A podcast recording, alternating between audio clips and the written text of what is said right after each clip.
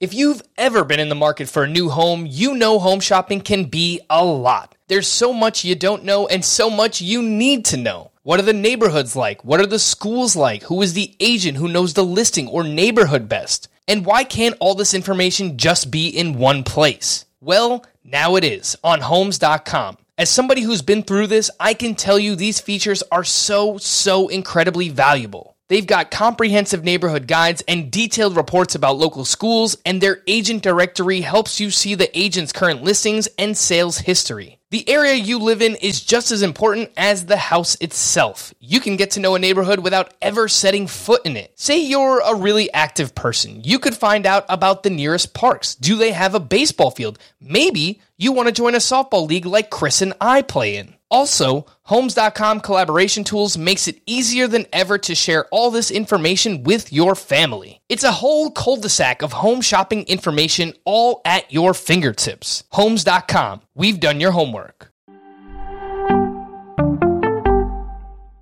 Welcome to the Fantasy Baseball Today podcast from CBS Sports. High drive, center field, hit the wall, grand slam. This is magnificent. Got a fantasy question? Email fantasybaseball at cbsi.com. Get ready to win your league. Where fantasy becomes reality. Now, here's Frank, Scott, Chris, and Adam. Joey Votto's 297 isolated power was a career high in his age 37 season. He's a future Hall of Famer. Let's talk about some crazy stats from 2021. Welcome into Fantasy Baseball today. Frank Stampfl joined by Scott White here on Tuesday, November 30th, taking a little break from Emergency Podcast. For how long? Not so sure.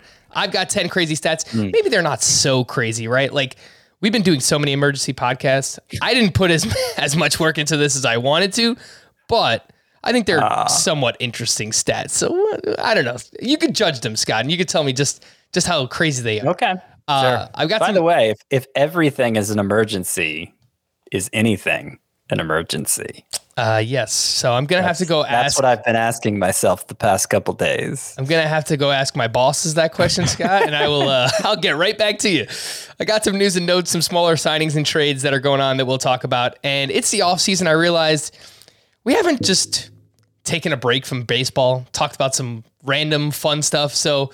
TV, video games, whatever we've got going on, we'll talk about. We'll end the podcast with a little bit later on. But Scotty, let's jump right in, man. 10 crazy stats. I mentioned the first one I wanted to talk about. Joey Votto. So 19 players hit 35 plus home runs in 2021, and Joey Votto did it in the fewest amount of games, 129 games. That led to his career high 297 isolated power. For those who don't know, isolated power is slugging percentage minus batting average is a stat that you can find over on Fangraphs, and he did that in his age 37 season. We all know how good Joey Votto was this past year, Scott, but when like you really dive in, it's pretty crazy just how good he was in only 129 games. Yeah, it is. He he's he was um he was a stud this year. I, I think regardless of the format, and especially when you factor in that he missed the amount of time that he did. And you consider too that he got off to a kind of sluggish start. Remember one of those starts where we looked at the expected stats and the actual stats, and we were like, "Oh, there may be something here with Joey Votto. It seems like he's underachieved so far. And then sure enough, once he finally once he got completely healthy, he took off. In terms of head to head points per game, Joey Votto averaged 3.44 this past year, which was more than Paul Goldschmidt. It was not that much less than Freddie Freeman. Freddie Freeman 3.51 compared to Joey Votto's 3.44. That's like the difference between Freddie Freeman and Jose Altuve, you know, basically not much difference at all. So, and by the way, Jose Altuve had more between him and Freddie Freeman. When I say uh, the difference was not that much at all, that's because Altuve had more. So that might change your perspective there, knowing that. Uh, yeah. So you mentioned what he did in terms of fantasy points per game. We know that Votto's always been great uh, because of plate discipline. He walks quite a bit. He finished as the ninth best first baseman in 5x5 Roto this past year, the 51st overall player in that format, again, at 37 years old. Scott, you And had- again, and, and like only three quarters of a season. Yeah. Uh, and you have him ranked as your eighth first baseman.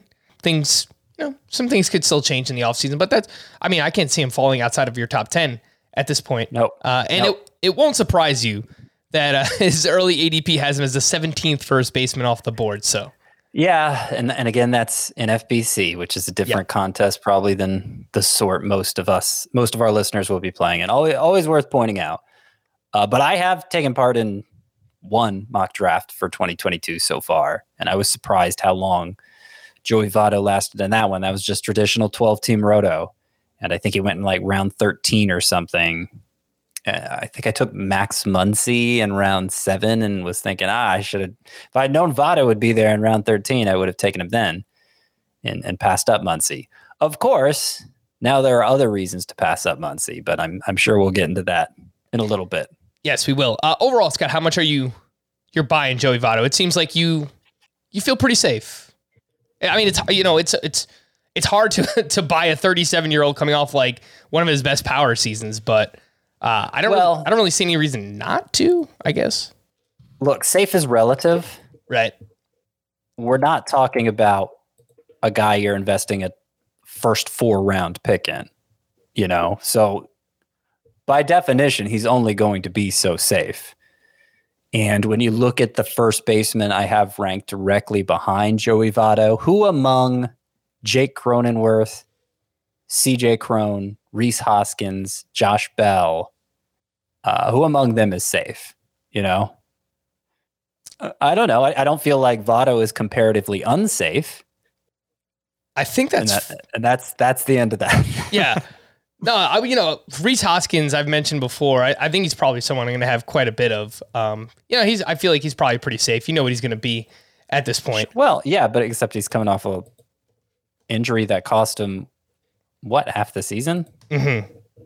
So uh, we haven't seen him back from that yet. There's definite risk there. Uh, yes, Joey Votto. You got half uh, the season. It, it wasn't quite half the season, but it was like two months. Actually, you didn't wind up with him in this mock draft we did. It was uh, No, I didn't. I, I yeah. he went. I wish I had, knowing he went in round thirteen. right. Jesse Roche got him with the ninth pick of the thirteenth round. All right, so uh, we'll we'll see if as we get closer to the actual draft season, if that discount remains on one Joey Votto. Let's move on to crazy stat number two. This is really not crazy, but it's just surprising to me. Uh, 10 players hit 20 homers with 20 steals this past season. Robbie Grossman was one of them. That's it. That's the stat. It's just like so surprising to me how good Robbie Grossman was. I believe it was 23 homers, 20 steals. He's really good, Scott, and he was good regardless of format. Another player here uh, because he walked quite a bit. He was leading off for a large portion of the season for the or at or hitting near the top of the Tigers lineup. I know Akil Baddoo was leading off for for quite some time for them.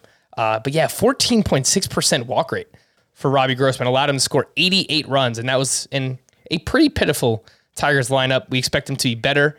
What do you think? What do you think about Robbie Grossman? Uh, like, I wanted to choose players we haven't really talked about, and yeah, I feel like we haven't talked about him at all yet. No, we haven't.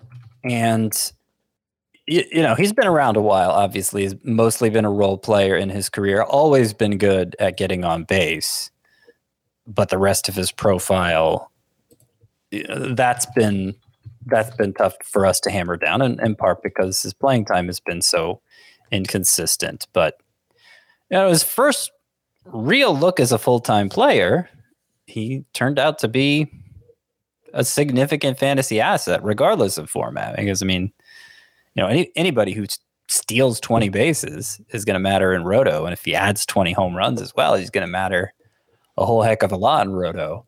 So I don't know that I have a lot of confidence in him moving forward. His expected stats weren't so far off from his actual stats, but he doesn't hit the ball very hard at all. Average exit velocity, hard hit rate, both both on the low side and that's always a bit concerning especially especially if you're at a point where you're counting on 20 home runs from him. I, I could definitely see things going south for him especially since the tigers i, I don't think they're going to be messing around this season. Uh, so where do i have him ranked? I have him ranked in roto robbie grossman as my number 35 outfielder ahead of Hunter Renfroe, Lourdes Gurriel, Ryan Mountcastle, Joey Gallo. Uh, I even have him ahead of Jarred Kelenic. I don't know if I'm going to stick with that, but it's pretty high. I have I have Grossman pretty high, uh, kind of in the same kind of the same thing I said for Votto, where you get to a point in the outfield rankings where okay, all of these guys have a lot of risk anyway. I don't know that Grossman needs to de- be downgraded over any of the others. Yeah, so he's currently the 45th outfielder off the board in terms of early ADP. Uh, so you are a little bit um, ahead of consensus as of now, but I don't mind it. Um, yeah, I'm again like regardless of format, 23 homers, 20 steals, walks quite a bit, hits a lot of line drives, puts the ball in the air.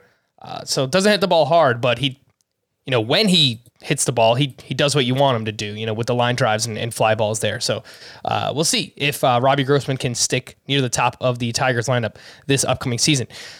Crazy stat number three, and our second of four Cincinnati Reds stats. I, did, I don't know how I wound up with four different Cincinnati Reds on this list of just 10 stats, but here we are. Uh, Eugenio Suarez was tied for 16th in barrel percentage this past season. That was higher than Juan Soto, Matt Olson, Pete Alonso, and Austin Riley.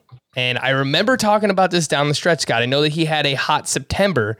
It's only one Yeah. month out of six in the season. For most of the season, he looked like he was done. Uh, you know, striking out a ton. Uh, batting average was awful.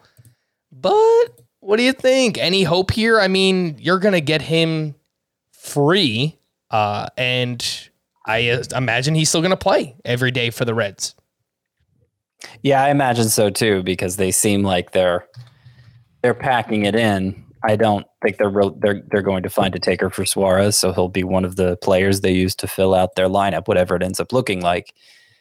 And uh, yeah, it was a big September. I mean, this could have been this could have been your stat itself. The fact that Eugenio Suarez, who hit 198 for the season, hit 370 with eight home runs in September.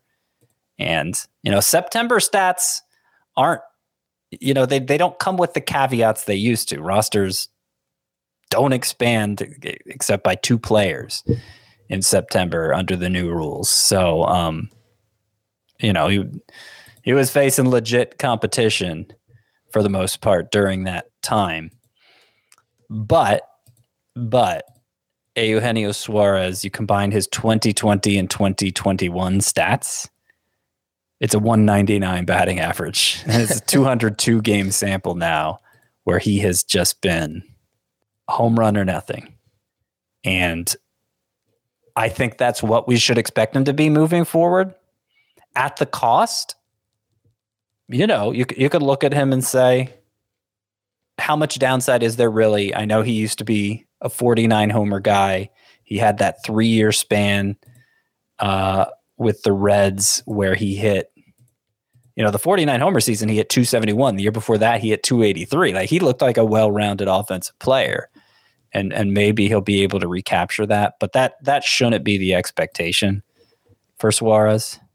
So I don't imagine I'll ever be excited to draft him, but there may come a point late in the draft, depending on my needs, where I say, "Eh, let's let's take a shot and see how it goes." Yeah, we're talking deeper leagues, corner infielder. Maybe you wait on your utility bat, something like that. You just need power in a five by five roto league, something like that. Still wound up hitting 31 homers. Uh, he hasn't been the same since he had that shoulder surgery, which I believe was either January or February of 2020. So he was, if the season didn't get delayed because of COVID, he was going to miss the start of that season and uh, basically hasn't been the same player ever since. So Yeah. that's something that's in the back of my mind. But you know, a, a really strong September is something that okay in deeper leagues. Let's let's just not forget about this. He does hit in a really really good ballpark.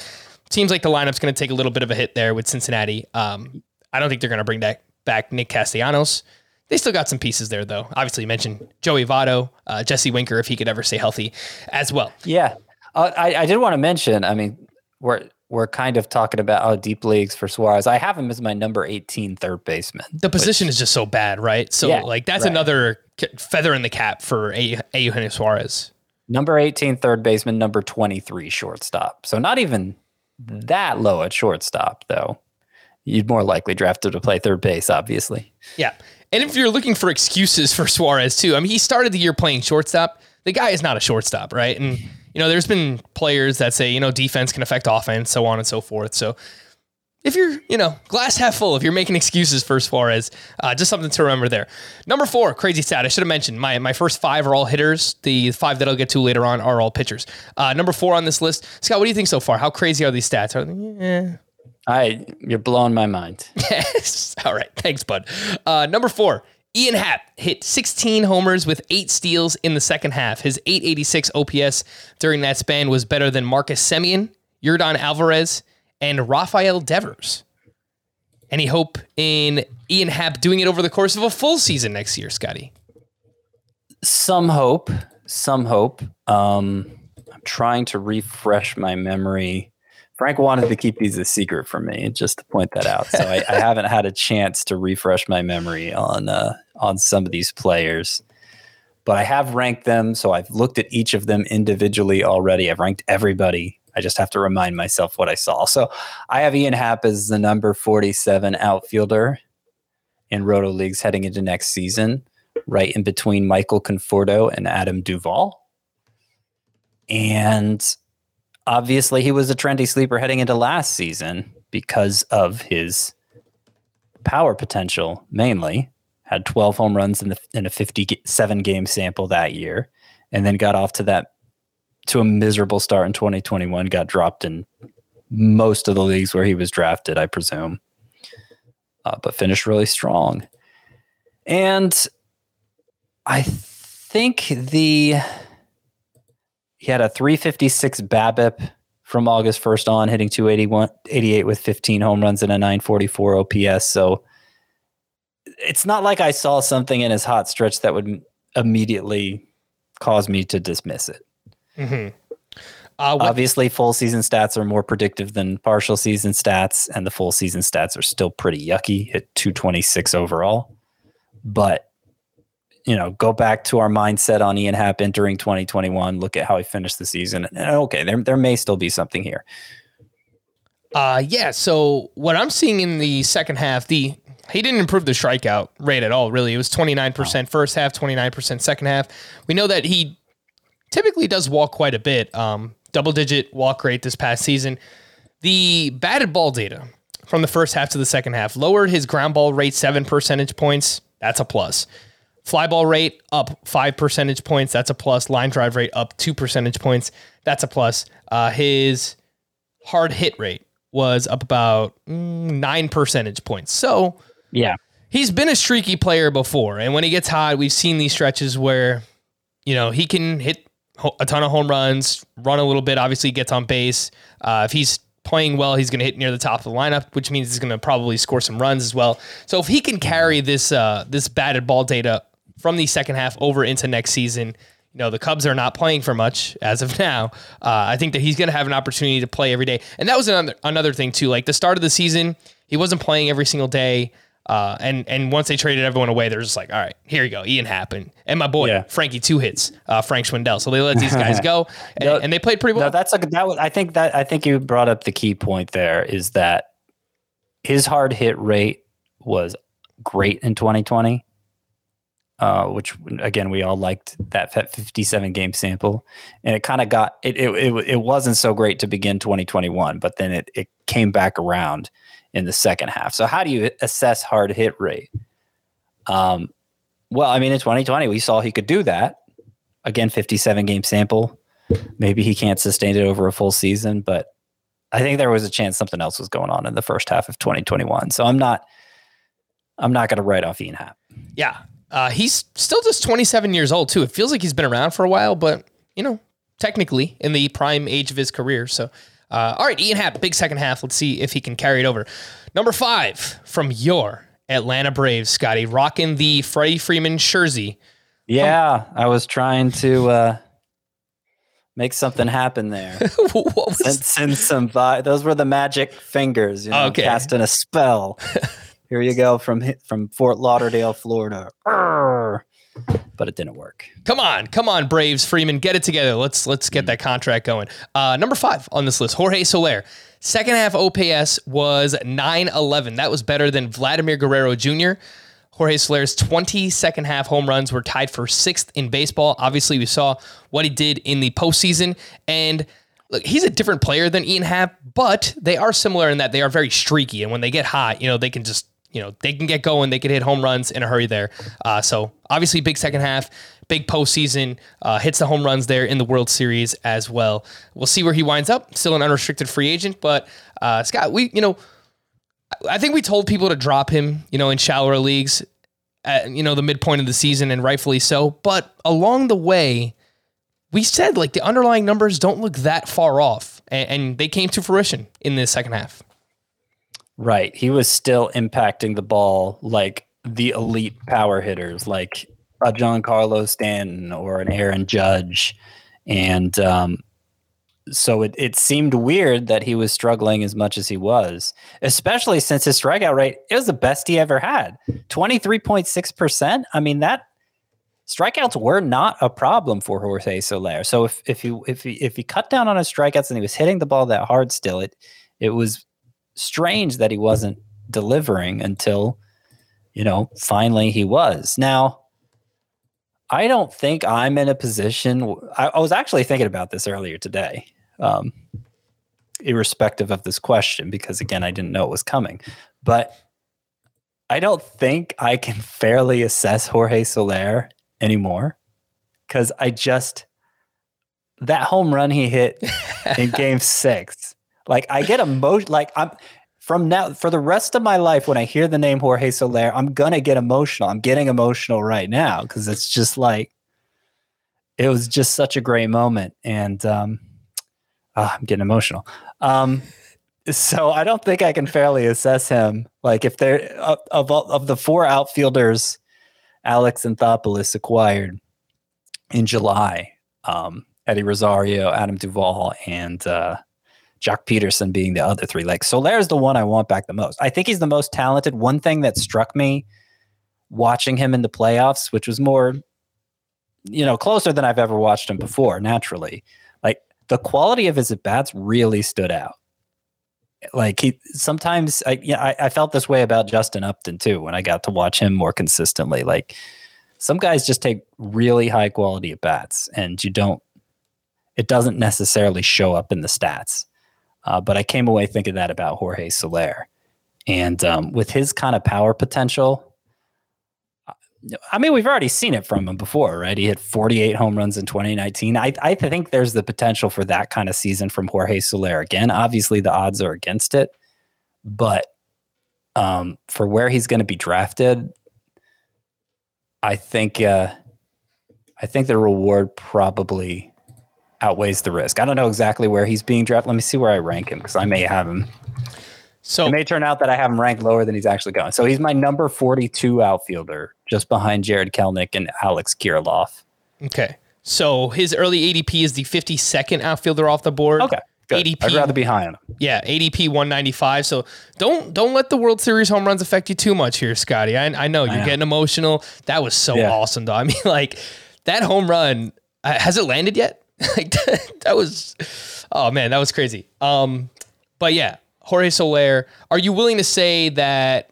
Are you willing to give him a pass for the first half, basically? Not that you know, Yeah.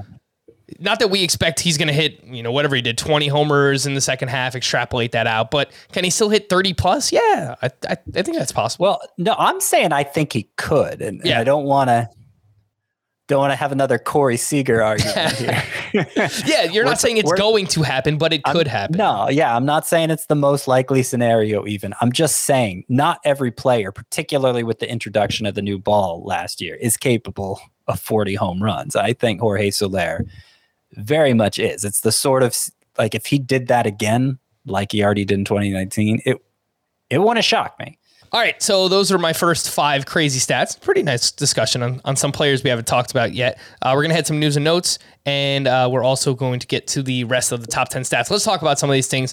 The Giants, apparently, according to Jon Heyman, are finalizing a deal with Alex Cobb, so they lose out on Kevin Gausman. Uh, obviously, they have Logan Webb, who was so great down the stretch. They brought back uh, Alex Wood, or they're close to bringing back Alex Wood. They also brought back Anthony DeSclafani. Scott, if Alex Cobb does wind up with San Francisco, I yeah, I was making fun of Chris you know, last year because you know he kept recommending Cobb as a streamer. He, I mean, he was actually pretty good. A three seven six ERA, one two six WHIP, career high 9.45 K per nine. And like the Giants have done great work with these reclamation projects. Just look at Kevin Gausman, what they did with him and his splitter and his velocity. Not saying that's going Right. to happen, but this this could turn out to be a very good thing for Alex Cobb. Yeah, well, Kevin Gausman is the the most successful of the reclamation projects, and and what kind of pitch, pitcher is he? Splitter. One who basically lives and dies with the splitter, which Alex Cobb does as well. And he's coming off a season Cobb is where he had his best ever swinging strike rate. His xFIP would have ranked. Uh, I just wrote about this earlier. I believe it would have ranked ninth in all of baseball if he had the innings to qualify because he's a great ground ball pitcher as well and was getting more strikeouts than we're used to seeing from him he uh, he betrayed us as a streamer for the start we recommended him for the hardest at Texas in his final turn September 30th. Ah, yes, you Ended are. on a down note. You are right. So so uh you know, may may have left a bad taste in our mouths because of that, but going to the Giants, I mean it, it's pretty clear there is ability there for Cobb, and and there's no organization that I think is better positioned to pull that ability out of him than the Giants, given their success with Gausman and you know some of the others, Anthony Desclafani, Alex Wood, uh, Drew Smyly for a very brief period. They they've done well with this, and I, I think Cobb's talent is more apparent than some of those other pitchers. So um, I think I'm going to like him as a sleeper. I think I think he's going to be one of the the the sleepers I am banging the drum for in March, and uh, I expect to draft draft a lot of Alex Cobb late. Yeah, and we are talking about a pretty late round sleeper as of now, 343 ADP. I imagine if when he signs with the Giants, that's gonna that's gonna climb a little bit, maybe a decent bit, um, and rightfully so. He's he's got to stay on the field too. That's been a big obstacle for Alex Cobb. Hasn't thrown more than 150 innings. Hasn't thrown more than 93 innings uh, since 2018. And that year he threw 152 and a third. Marcell Ozuna has received a retroactive suspension of 20 games for violating MLB's joint domestic violence policy. Scott, I'm not really sure what to expect here. And obviously, you know, even when talking about this when it was happening, it's it's always a little bit tougher for us to talk about because like look, we're just trying to figure out fantasy value, but this is like a bigger you know, it's Yeah. it's bigger than fantasy baseball basically. Um but I don't know if you have any lean or any, you know, what do you think's going to happen here when it comes to Marcelo Ozuna and the Atlanta Braves? Uh, well, look, MLB has handed out lengthier suspensions for that than that for um for for situations like this, and you know, apparently there was there was a lot of um questions that came up during the the legal process. Uh, so, you know, uh, obviously MLB conducted their own review and basically gave him 20 games that have already been served. Um, so I, I don't know exactly what happens from here, but this is the statement the Braves themselves released about Marcell Ozuna. I'll just read it. Any instance of domestic violence is unacceptable, and we fully support the decision by the commissioner's office regarding Marcell. We are encouraged to know that Marcell has accepted full responsibility for his actions and is taking the necessary measures to learn and grow from the situation. So I'm very much reading between the lines here, but that sounds to me like there's a good chance he's back and, and back for the Braves specifically in 2022. Um, it seems like that door is very much open. So I need to get him in my rankings, it seems like. And, uh, you know, obviously there's still months to, to find out how this is going to play out, but that's, that's, how I'm interpreting things right now. Uh, yeah, so Marcell Ozuna is now 31 years old, and he is signed with the Braves through 2024, and it is a team option for 2025. So he is technically still on the Braves roster. Um, and based on what you you just read us, I I think there's a good chance that he's going to be there. Uh, if anyone out there doesn't want to draft Marcelo Ozuna for you know ethical reasons, I have no problem with that. Uh, but yeah, that's that's the latest on Marcell Ozuna. Max Muncy, we mentioned his name earlier. He said during an appearance on MLB Network that he's not recovering as quickly as he would like from his dislocated uh, dislocated left elbow as well as a torn UCL. Now, I don't know if we knew before Scott that there was a torn UCL involved. I knew. No, in fact, I, th- I think we heard just the opposite. Yeah, we knew about the dislocated left elbow, but now mm-hmm. uh, torn UCL for Max Muncy. That's you know that's what people usually get Tommy John surgery for. What pitchers get yeah, for. Right, and it, it, it sounds like uh, I I forget who was reporting it, but he's going the rehab route for now. Which you know the for now, yeah. the for now is what I'm fixating on there because if if it turns out that doesn't work for him, you know, it's it's not a it's not a 12 to 18, 18 month recovery for a hitter, but it's at least six months recovering from Tommy John surgery. It's I think I think there's definitely a scenario where Muncy misses the whole season. So that's a guy I need to downgrade significantly, and that's why when I was talking about that mock draft earlier, yeah, I'm definitely not going to be drafting Muncy in round seven anymore. Yeah, uh, and there's you know the Dodgers have lost quite a few pieces here. You know, losing Corey Seager and, and Max Scherzer. They're doing. Yeah. Uh, so like they they need Max Muncy around. They need a big bounce back from Cody Bellinger too. Uh, you know that goes without saying, but uh, we shall see what happens here in the offseason with uh, Max Muncy. It's a little little scary though. Uh, Scotty, your Braves also in the news for signing Kirby Yates to a two-year, eight point two five million dollar contract with a club option for 2024. He underwent Tommy John surgery in March of this past year before the season started, and uh, likely won't be ready to pitch until you know probably closer to the second half of 2022. I would imagine. Um, I don't think that you know he takes over as the closer or anything right away, but if he has a good showing down the stretch, you know maybe by 2023 he's someone that we're looking at as the Braves closer. Yeah, well, I mean, it could happen earlier. I I think he'll be back at some point in the first half. Okay, and Will Smith was tough as nails in the postseason. So, like, obviously his role is secure for now, but he's vulnerable to the long ball. And at times last year, it looked like he was on the verge of losing his job. So, I, I, I do think there's a scenario in which Kirby Yates overtakes Will Smith next year. Uh, and uh, I don't know that that necessarily means he's worth drafting, in at least not in traditional leagues. But just to remind you, Kirby Yates in 2019, his last healthy season, had 41 saves, a 119 ERA, 119 ERA, 0.89 WHIP, 15 K per nine. I mean, he was right up there with Josh Hader. It was it was between him and Hader, who was the top reliever in fantasy heading into 2020. So, you know, if he bounces back from that, if his I believe it's a splitter for him too. That's the wipeout pitch that put him over. Yeah. If if he, if that splitter, if he's still able to to throw it. And it puts a lot of strain on the elbow, so I guess that's no sure thing. But the Braves are clearly betting on it with a two year contract.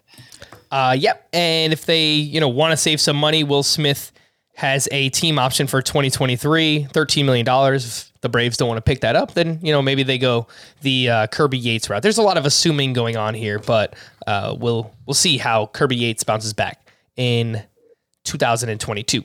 A catcher Jacob Stallings was traded from the Pirates to the Miami Marlins for Zach Thompson and two prospects, outfielder Connor Scott and pitcher Kyle Nicolas. Uh, Stallings regarded as a plus defender. You know, maybe this is something that helps the Marlins pitchers. He was only 43rd percentile in framing, according to Statcast. So I don't know how true that is, but there's not much fantasy value impact here, is there, Scotty? I don't think so. Though Zach Thompson, I guess he's going to get another chance to deliver as a starting pitcher. Didn't look like it was going to happen for the Marlins. Not sure he deserves it, but there was there was a moment in 2021, a hot moment there where I was big into Zach Thompson. I remember it like it was yesterday. so we'll yeah. see if he can uh, latch on with the Pirates in their rotation. It sounds like the the Marlins are now shopping uh, who is there? Jorge Alfaro. Um, so we'll see if anyone bites on him before the non-tender deadline. Michael Lorenzen signed a one-year, seven million dollar contract with the Angels and is apparently in the mix for a rotation spot. Which, okay, Really, Michael Lorenzen? Uh, oh, I the the what the thing I want to point out about this is earlier the day he's earlier in the day, the very day he signed, there was a report that said he wanted to sign somewhere where he could be a two way player. Yes, I saw that. and then he signs with the Angels, which is like that's pretty good. The one team where he probably can't be a two way player. Oh, that yeah, right? that's true. Right. I mean, I guess if he, I don't know, can he be used as a like a pinch hitter and and still be used as like a how often do you need a pinch hitter in the AL? Yeah, that's true. Well, yeah. maybe not even in the NL if if if the DH or, becomes universal. I mean, universal. They can no, they can't do that either, right? I don't know. These are where the rules in baseball kind of get weird to me because I guess he could start in the outfield, right, and then would he be able to come into the game later on as a relief pitcher? I, I guess that would work, right? Outfielder and then move to relief pitcher. Yeah, yeah. later in yeah, the game, he could do eh. that. So, yeah, I mean that that'd be pretty wild, right? In a game where say Ohtani starts and and is the DH, you have Michael Lorenzen in the outfield somehow, and he comes and relieves oh, what? Shohei Ohtani later on in the game. That would that'd be so wild. Would it, would it be? Would it be? I I I, I don't know if this it would be legal, but yeah. I may be wrong. There may be some special rule against this, but like, what if they had? What if they were just alternating Ohtani and Lorenzen between the outfield in the mound like every inning. oh gosh. That would, would be, that wouldn't that technically be legal? I mean, ne- ne- neither of them are being removed. They're yeah. just swapping positions every inning. Oh man, I don't know. I don't know why they'd do that because Ohtani's better. But. Right. Anyone who's listening or watching right now, if you have any insight into uh, if that's possible, let us know. Tweet at us at roto underscore Frank at CBS Scott White. The last news item here: the Pirates re-signed Yoshi Tsutsugo to a one-year, four million dollar contract, and then designated Colin Moran for assignment, which sounds to me like Yoshi Tsutsugo is going to get an opportunity to be the starting first baseman, maybe starting DH if there is one in the National League. He was really good for the Pirates down the stretch 43 games, 268 batting average, eight homers, 883 OPS. I remember talking about him like every week down the stretch, Scotty. So he's a name, yeah. Yoshi Tsutsugo. I guess to remember. Yeah, I mean the Rays and the Dodgers couldn't make it work, but leave it to the Pirates to find the hidden gem. Oh man! All right, we'll, see what happens. Let's take a quick break. When we return, the rest of my ten crazy stats here on Fantasy Baseball today. The all new Hyundai 2024 Santa Fe is equipped with everything you need to break free from the dull work week and embark on an adventurous weekend with your family. The all new Hyundai Santa Fe's features like available H-Track all-wheel drive, standard third row seating, available dual wireless charging pads. Nothing beats a weekend away with the family in the great outdoors, whether it's camping, hiking, river rafting, or anything in between. With third row seating, nobody is left out. The entire family can experience the thrill together, and nobody wants a dead phone. Available dual wireless charging pads make it so nobody gets stuck and we can check our fantasy baseball teams together. Learn more about the all-new Hyundai Santa Fe at hyundaiusa.com. Call 562-314-4603 for complete details.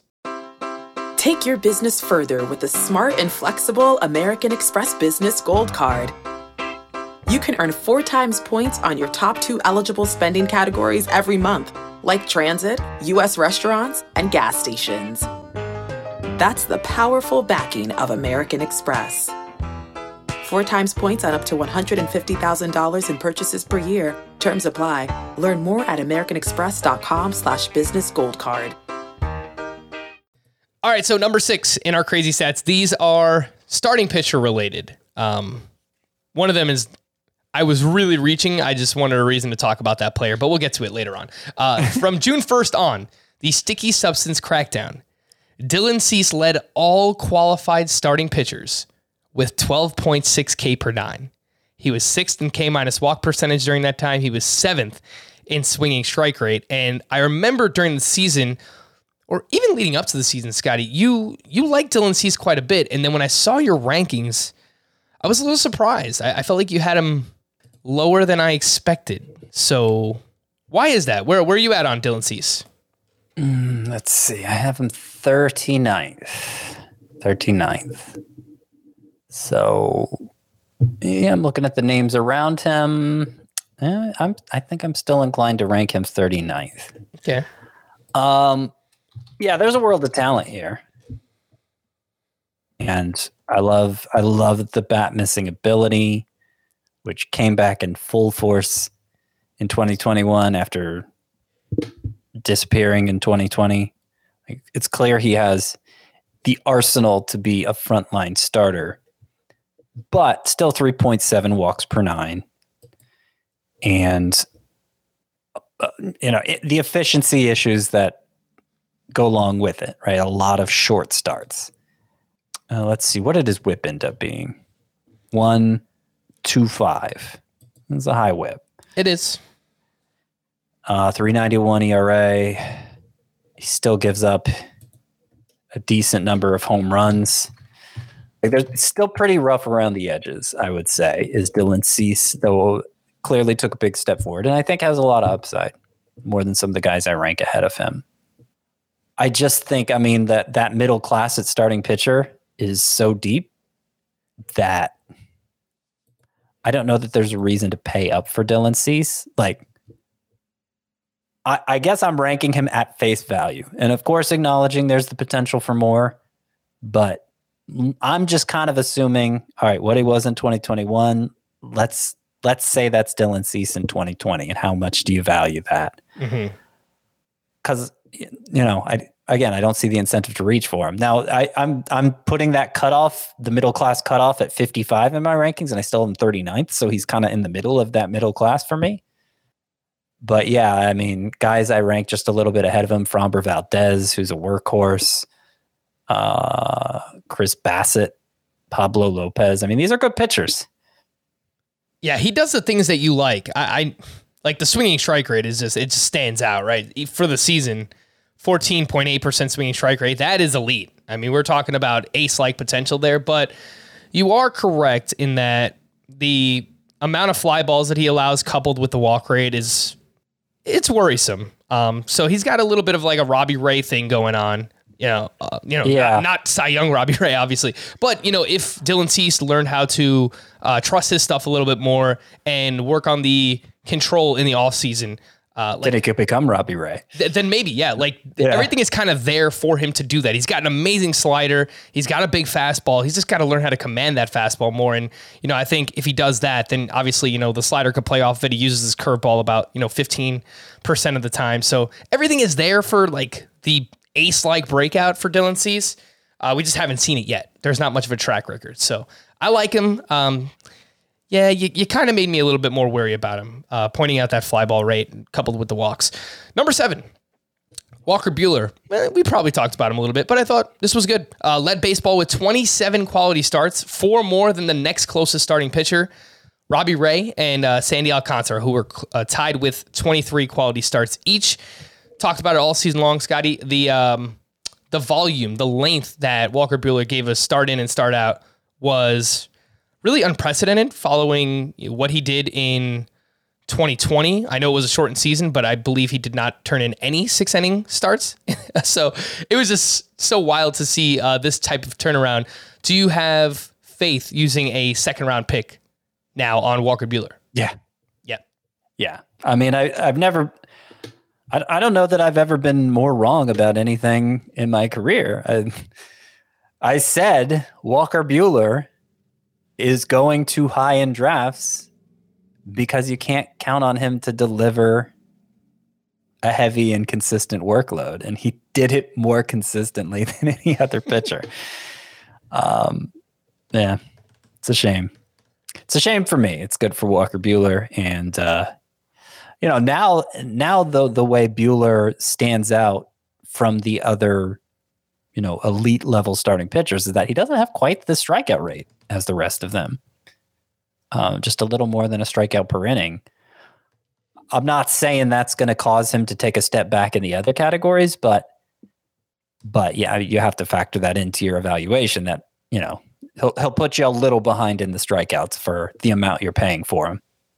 I will point out that he did slow down the final month of the season. Definitely possible that you know, he was just tired and, and all the innings were catching up to him. But a 4.83 yeah. ERA from September on comes with a 3.75 XFIP. It was his lowest strikeout rate of any month last season. So just keep that in mind. Like I don't think it really matters ultimately. Yes, I think he's worth a second round pick as well. And I think uh, the biggest lesson with this is just betting on talent when it comes to starting pitchers. Like we really saw that with both him and Julio Urias, right? Like this high end prospect pedigree, pitching talent that was was they were both always expected to be amazing. What'd you drop over there, Scotty? My wedding ring. I was oh. I was playing around with it. I thought you dropped it around like in my fingers. I thought you dropped a glass of water or something. I was like, go clean that up. Didn't sound I too good. I, I play with it too much. I'm gonna drop it in some like high stakes situation sometime, and it's gonna be a disaster. Uh, yeah. Please don't do that. Um, but again, I think my biggest takeaway is uh, trusting the talent, like long term, when it comes to um, these high end pitching prospects. Even if it doesn't come through right away, you know, Lucas Giolito, someone someone that stands out there as well. Number eight in my crazy stats from this past season, Tyler Mahle's 210 strikeouts, ranked 12th in baseball, and were more than Lucas Giolito, Sandy Alcantara, and Julio Urias. You know, all names that we regard as I would they're going to be drafted in the top three, if not the top four rounds in fantasy drafts this upcoming season. Tyler Mahle is not. So where are you at, Scotty, on on Mahle? Tyler Mahle. I have him in that middle class at starting pitcher, 41st, two spots behind Dylan Cease. And let me pull up this page here to remind myself why I, why I did that. Um, yeah, it's a lot of the same issues as Cease. Vulnerability to the long ball, more walks than you'd like to see. It it had it put his whip over one two. I don't think there's as much untapped potential here as there is for Cease. I think he's kind of already tapped into his potential fully, and the numbers are are strong, but they're middle class.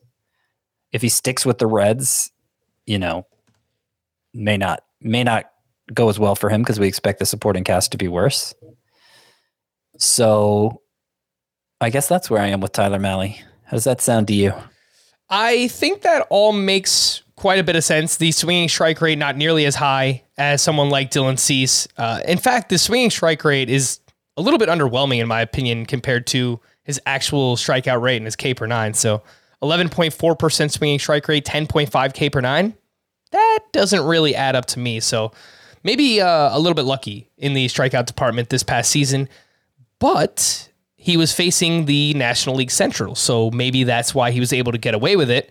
This is not something we've talked about yet, but the National League Central is at least two teams are, are going to be pretty pretty damn bad, the Pirates and the Cubs. So you put any stock in that, Scott? I mean, he's going to have to face the Brewers, who are pretty good. He's going to have to face the Cardinals, who are all right as well. Um, but he's going to have some pretty good matchups there. So what do you think about maybe targeting some National League Central pitchers?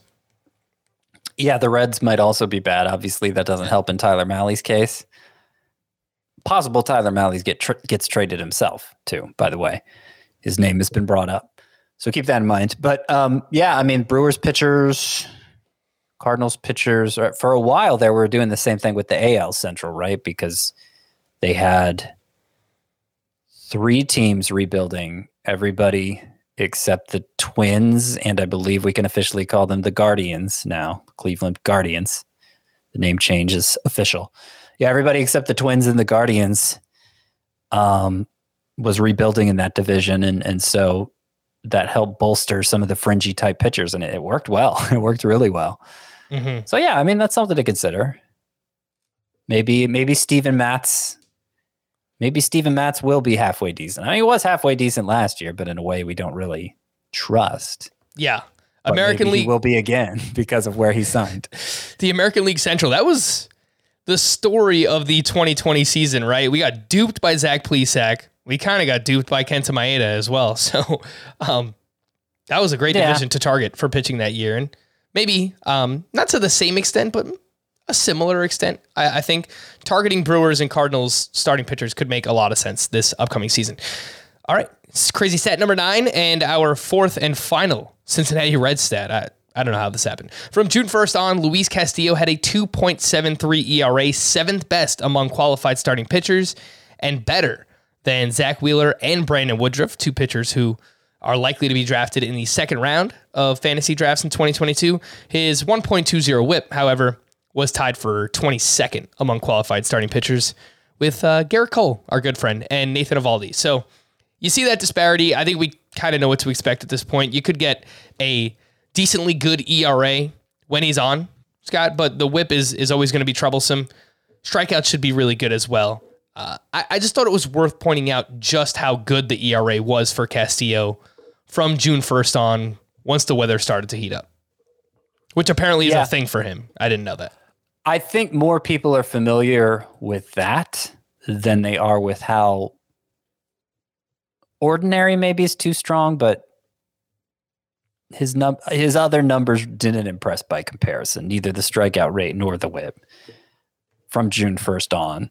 So that's why I rank him only 26th, you know, for a few years now we've thought of um, Luis Castillo as a top 15 type starting pitcher in fantasy, and, and I have him ranked quite a bit outside of that now. Well, that's why. Um, I think I think you're. I think you can count on him having a highish whip, and maybe the strikeouts are better. Maybe he can do better than nine point two Ks per nine. He certainly has before, but you can't count on him being that ten to eleven strikeout per nine inning guy. also a name that could be traded. So him, Tyler Mahle, names are coming up uh, right now as possible trade trade candidates. So getting out of Cincinnati probably something that could help Luis Castillo, though. Uh, he is a big ground ball pitcher, so not Right. I mean, home runs were never his issue. At Yeah. at least not since his sophomore season. Uh, I think he probably has more upside than. I'm looking at your rankings right now. Does he have more upside than Joe Musgrove? I think so. If everything's on, maybe more than Jose Berrios, but I mean, Yeah, it's definitely more than Berrios. I don't know more than Musgrove. That that's probably similar. I, I think I think you could I think you could make the argument Luis Castillo still has top ten upside, and maybe Musgrove does too. But not really seeing him take steps toward achieving that upside. Because the thing about Luis Castillo, I mean, in theory, you're looking at elite swinging strike rate, elite ground ball rate. Like that's the combination I want. But it's it's not uh, it's not leading to the results, and it's been three years in a row where the results have been good, but not not what we want to see. And um, if nothing else, I think it's clear at this point. High whip is the expectation for Luis Castillo. yeah, I mean, I think you're right. We have enough of a sample size to over 700 innings pitched, 3.72 ERA, 1.22 WHIP. You know, maybe the ERA is a little bit better than that, uh, but that's that's probably close to what I would expect uh, from Luis Castillo. Just looking at the rankings again, like once you get past the top, I guess 18. Jack Flaherty, do you have at 18. Clayton Kershaw, 19. We'll see what happens with Kershaw, but 20 on Frankie Montas, Max Fried, Jose Berrios, Logan Webb, Freddy Peralta, Musgrove, Castillo. This is like a huge glob, right? Like, I don't know how you differentiate these pitchers, but I mean, just give me whoever's going latest of, of that group. I that's that's just how I'm assessing it right now, which is not very And deep, but And it sounds like some people are putting Gausman in this group, which we talked Maybe. about that in the the emergency podcast. That I think I think Gausman's a tier ahead of this group, but not everybody agrees. Yeah. All right, let's wrap up uh, my last crazy stat. Really, really reaching on this one. I just wanted an excuse to talk about Alek Manoah. We haven't really talked about him yet. Of the 25 starting pitchers with a sub 3.25 ERA, 110 innings pitch minimum, minimum because Manoah threw 111 innings. Uh, Manoah had the second lowest BABIP of those 25 starting pitchers and the second highest XFIP. So I thought that was interesting. His 246 BABIP second behind only Freddy Peralta. His xFIP 4.17, which was only uh, lower than Cal Quantrill. So Cal Quantrill ahead of him there. Uh, and obviously, you know, we don't think Cal Quantrill has Manoah's upside. I'm not lumping them together. But what do you think, Scott? Like, what's the evaluation first year for Manoah? I think obviously it was it was mostly good, but some underlying stuff that's like, eh. what do you think? Yeah. So of the we'll call them predictor ERA stats, the ERA predictor stats, which is not really the best name for them, but let's just call them that. XERA was the one that liked Manoah the most, 332. That's compared to the 380 FIP, the 417 XFIP, 332 XERA, which is very close to his 322 ERA. Now, my stance on XERA at this point, and that StatCast's ERA predictor, my, my take on it right now is that it's the best of the ERA predictors at, at explaining what already happened, but I don't think it's the best at anticipating what's to come. So that's not that doesn't work in uh, in Alek Manoah's favor, right? Um, and and and really, what stands out the most is 0.9. He, he was less than a home run per nine innings. Really good home run rate. That's despite having a high fly ball rate. So that's why XFIP doesn't like him. High fly ball rate. Uh, it it it's anticipating home run regression. Maybe it'll come. Only 20 career starts, so you know, we don't know exactly who Alek Manoah is going to become. I, am pretty high on him. I have him ranked more than some of those other mid class pitchers we talked about. 32nd is where I have him because I love the the strikeout ability. I love that he's already pitching deep into games. But the walk rate was a little high, fly ball rate higher than we'd like to see as well. And I could definitely see him taking a step back. I don't think it'll be a huge step back, though. I don't think he's actually going to regress all the way to his 417 XFIP. Yeah, I, I yeah, I think that's fair. You know, maybe a mid threes ERA, something like a three five or a three six. You know, one one five uh, whip, something like that, over a strikeout per inning. I want to see him develop his changeup a little bit more. I remember watching his first start. Came up and he was facing the Yankees in Yankee Stadium, and he was throwing this changeup, and I was saying, I mean, this is a legitimate weapon. Is something you use to get left-handed batters out. Uh, I thought it was like maybe one of his plus pitches at the time because you know still learning about him. Uh, and you know as things went on, it turned out you know the changeup wasn't nearly as good.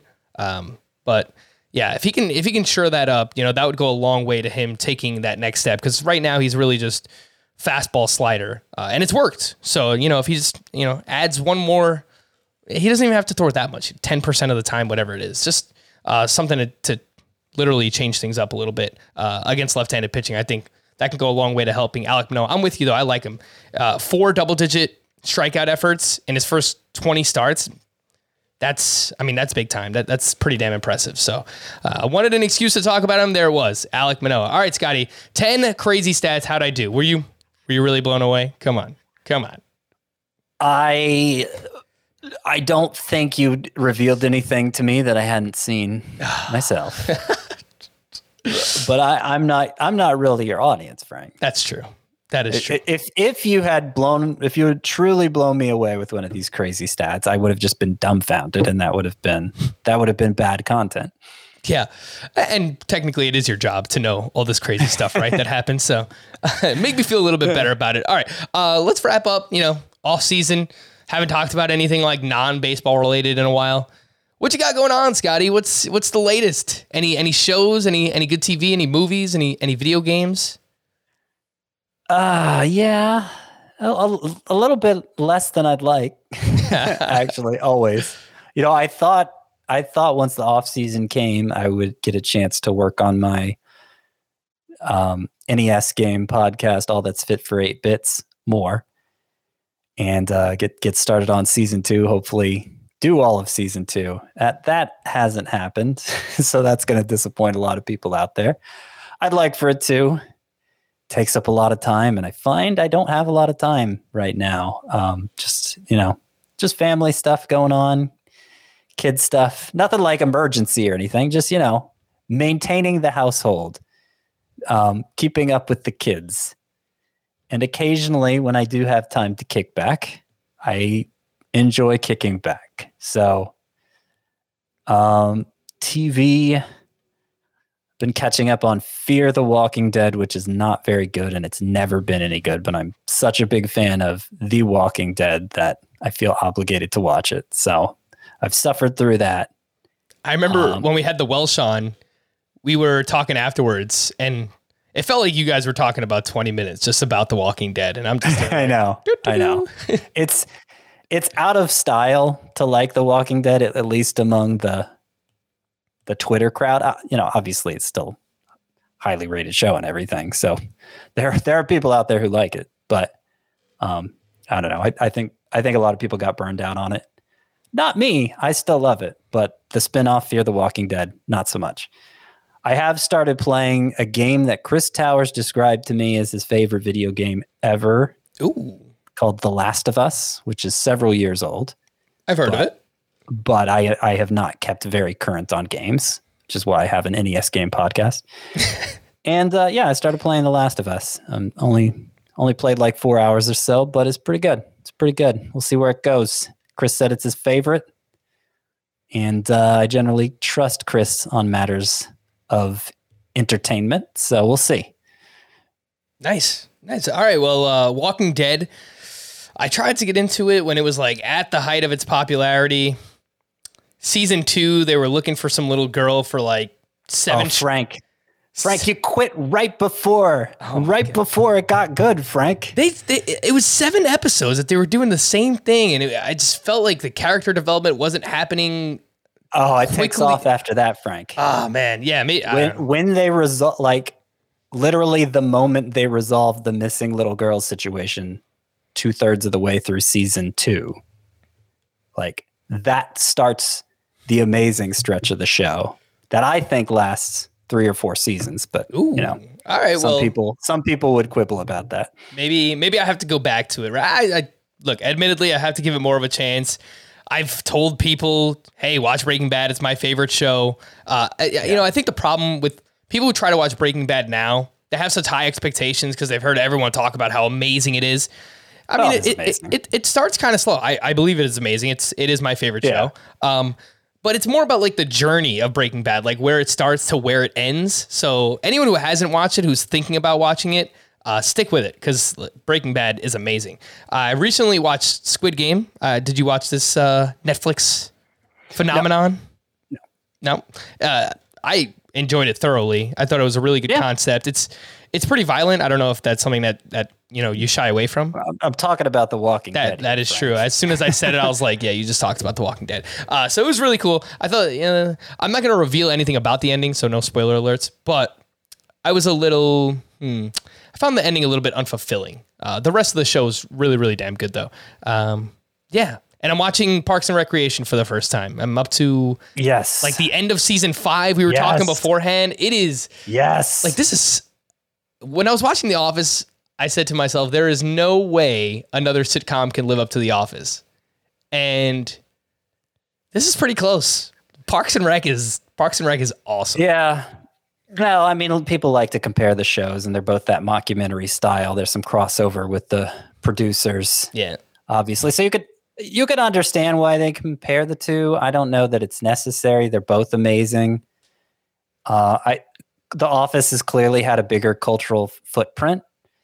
And I think the best of The Office is better. I think Parks and Rec, at least after the first season, maintains a more consistent level of quality. The first seasons, they're, they're, they have some trouble finding their footing, but once once it hits its stride, it, it kind of maintains it through the rest of the show's run. I think it's consistently funnier than The Office too, as in like the laughs per episode for me is higher. Yeah, but the Office has like this emotional underbelly that just like hits you in the pit of your stomach more. And you like, I I, I remember the storylines of The Office better than I remember the storylines of Parks and Rec, having having watched Parks and Rec years ago. And I need to go back and watch Parks and Rec again. Um, I thoroughly enjoy both. I mean, to me, they're they're both would be in my top five sitcoms of all time, maybe top three sitcoms of all time. Ooh. I think maybe on an objective level, The Office is a little better, but Parks and Rec, I think more more consistent and just on a pure on a pure laughs per, min, per minute level. I think it's higher. I think Ron that- Swanson, one of the all time great sitcom characters. I mean, of course, Michael Scott is as well. Right. Yep. I think that's probably the best way that you could describe it. I I don't I don't think you could do anything better than what you just said, Scotty. I think um, the Office has a higher ceiling. The mm-hmm. Parks and Rec has has a higher floor. So that's basically what you just said. Um, yeah, sure. But yeah, like I am I'm enjoying it quite a bit. Uh, I still think I lean The Office a little bit more. My only complaint about Parks and Rec, not enough Christmas episodes, man. Like every every mm. Christmas season, I go back and watch every Christmas episode of The Office, and I love doing that. And I feel like there's I don't know, maybe there's only been one or two Parks and Rec Christmas episodes, but that's a really weird complaint to have about. I can't remember because I don't remember the storylines as well. Uh, they're both really awesome, though. Uh, we're gonna wrap there. For Scotty, I am Frank. Thank you all for listening and watching Fantasy Baseball today. We'll be back again on Thursday. Bye bye.